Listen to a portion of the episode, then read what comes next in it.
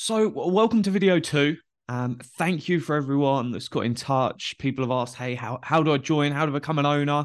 and things like that. So, lots of exciting stuff will be in next video, um, which will be after our public meeting on Wednesday, the tenth of January, and that's where we'll be able to lay out how you become owners of the East Thurrock Community Football Club, which is 100% fan-run club, um, and then sort of all the parts that go into that. So I'll touch on some other stuff before I talk about what's next and what you can expect in videos three, um, and lots of other bits there. So, sort of one of the early things when you're setting up a club is what league do you go and join in? Because it's kind of the chicken and the egg. It's like, what are we looking for in terms of budget players, where to play? Also, there's no point having all that and then suddenly you're not in a league. So um, it was really difficult on this of sort of bouncing back and looking. Um, and we thought a great place to start is let's just speak to the leagues. Um, there's no point leaving that to the last minute. Speak to them really early. So it was almost around the first meeting we had of a, a working group committee of just reach out to leagues and say, hey, we're interested in coming back as a club. Um, and it helped that there was some name brand people knew instantly. It was like, hey, Thurrock, yeah, we went into liquidation. We're back, new fan run club. Um, how do we join? So, when your initial club folds, if you're taking that club back on as a legal entity, you automatically drop at least two leagues. Um, we're not that same legal entity. We haven't bought that. We don't own East Thurrock United as a fan run club. We're an entirely new entity. So that's not even an option. So it'd have been dropping two leagues anyway. We're in a position where we're something completely new. So first up, we're thinking, hey, can we go in at what you call the Thurlow Nunn, which is the 10th tier of English football? Um, we were in the eighth when we folded. Um, so we reached out to that league and said, hey, well, what's the process? We don't get how this works. Obviously, we're dropping down.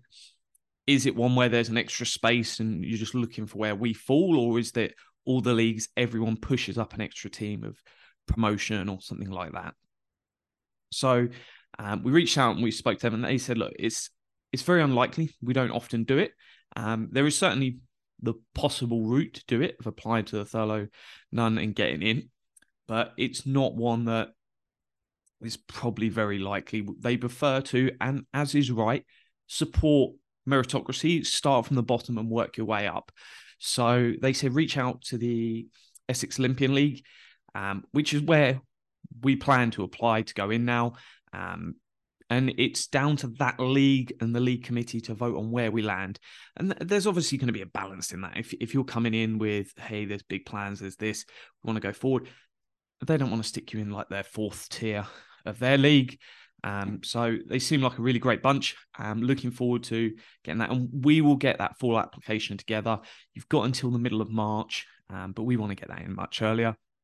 So once the public meeting's done, and once we know where we're playing, everything like that, it'll help. And there is a massive difference between that 11th tier where the Essex Olympian is and the 10th tier of English football where the Eastern Counties, Thurlow Nunn level is.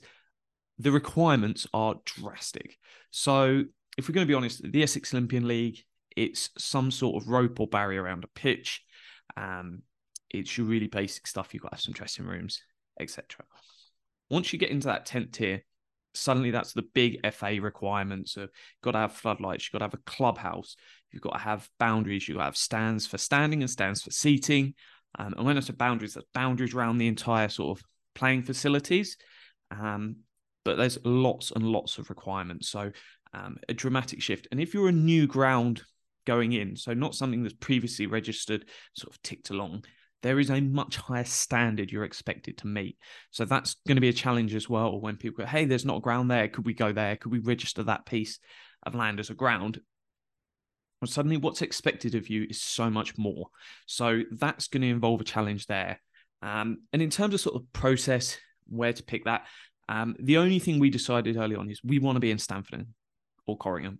Um, which is, is where we're playing. You could go further afield and you could find those facilities but they're going to cost money. Um, so it's one where no decision's been made. We're doing our due diligence on everywhere. So if there's a playing facility with a legal size pitch um, in Stanford or Corringham, we're looking at it. And we need that ready by March. This isn't one where we need it ready for June, July for the season. We need it ready for March because the league will not let you in unless you can prove you've got it then. And that's something to keep in mind with promotions and stuff further down the line. You don't win promotion and then you can prove, hey, we'll go find somewhere to play next year um, that meets the requirements for floodlight, stuff like that. You've got to have that in place in March just to be ready for the promotion. So important stuff to keep an eye on as we go down the line. Um, and where we play is going to be a fan vote. That's part of the joy of being a fan owned club. We'll do the due diligence, pull the list together, and go, hey, here's the pros and cons of all different decisions. Now we'll vote as ownership. Where do we want to play? Um, so that's the process we're going to go through. So keep an eye out. We've got the public meeting initially, and I'll speak more on the end of like what that process is after that. Um, there. So that's stadium requirements. That's what league we join. Got the public meeting on Wednesday, um, and that's effectively going to be if you've been following along on social media. Every Friday we do a social media post, um, which is all just giving another piece of information of what we've learned, what we've discovered, why um, certain things are going different ways. Um, but it's just keeping you updated on the journey. So follow us on Twitter, Facebook, Instagram, and one of them. I think we just set up TikTok. Not that we're using it yet, but that's one that's on the way. Um, and obviously we've added YouTube now, um, which will be coming out with a video every Monday. Um, but there'll be other social media posts through the week for any time we have committee meetings, things like that.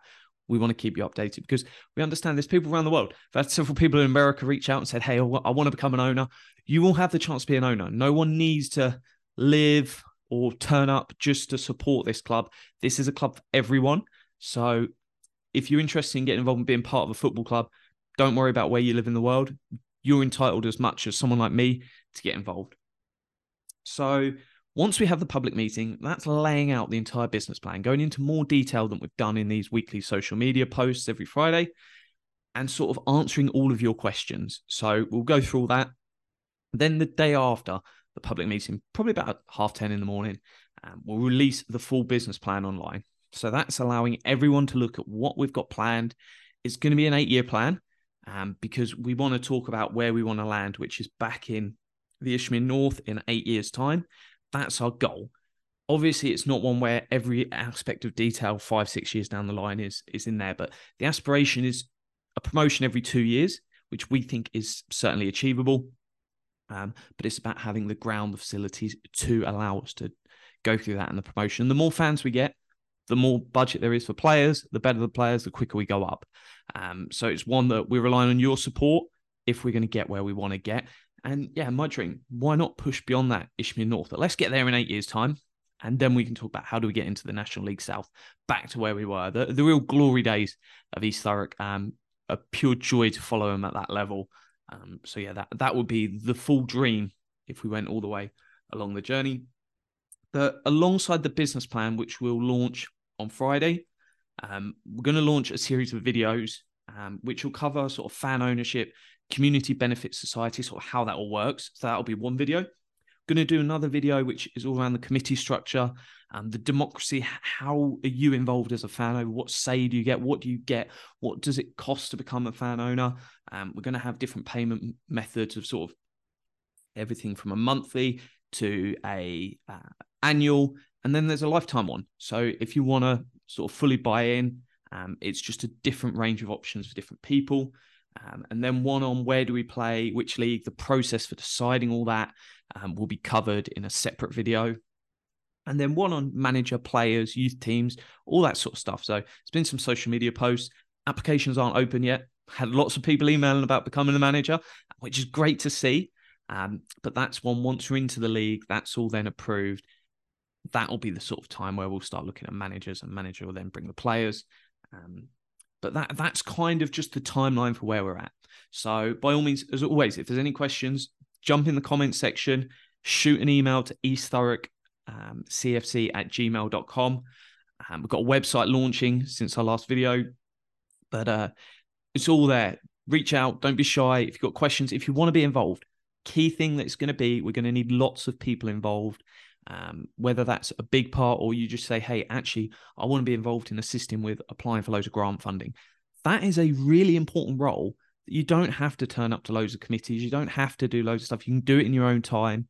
Um, but it's essential to have someone that takes responsibility for that because if there's four or five people trying to carry this, not going to succeed.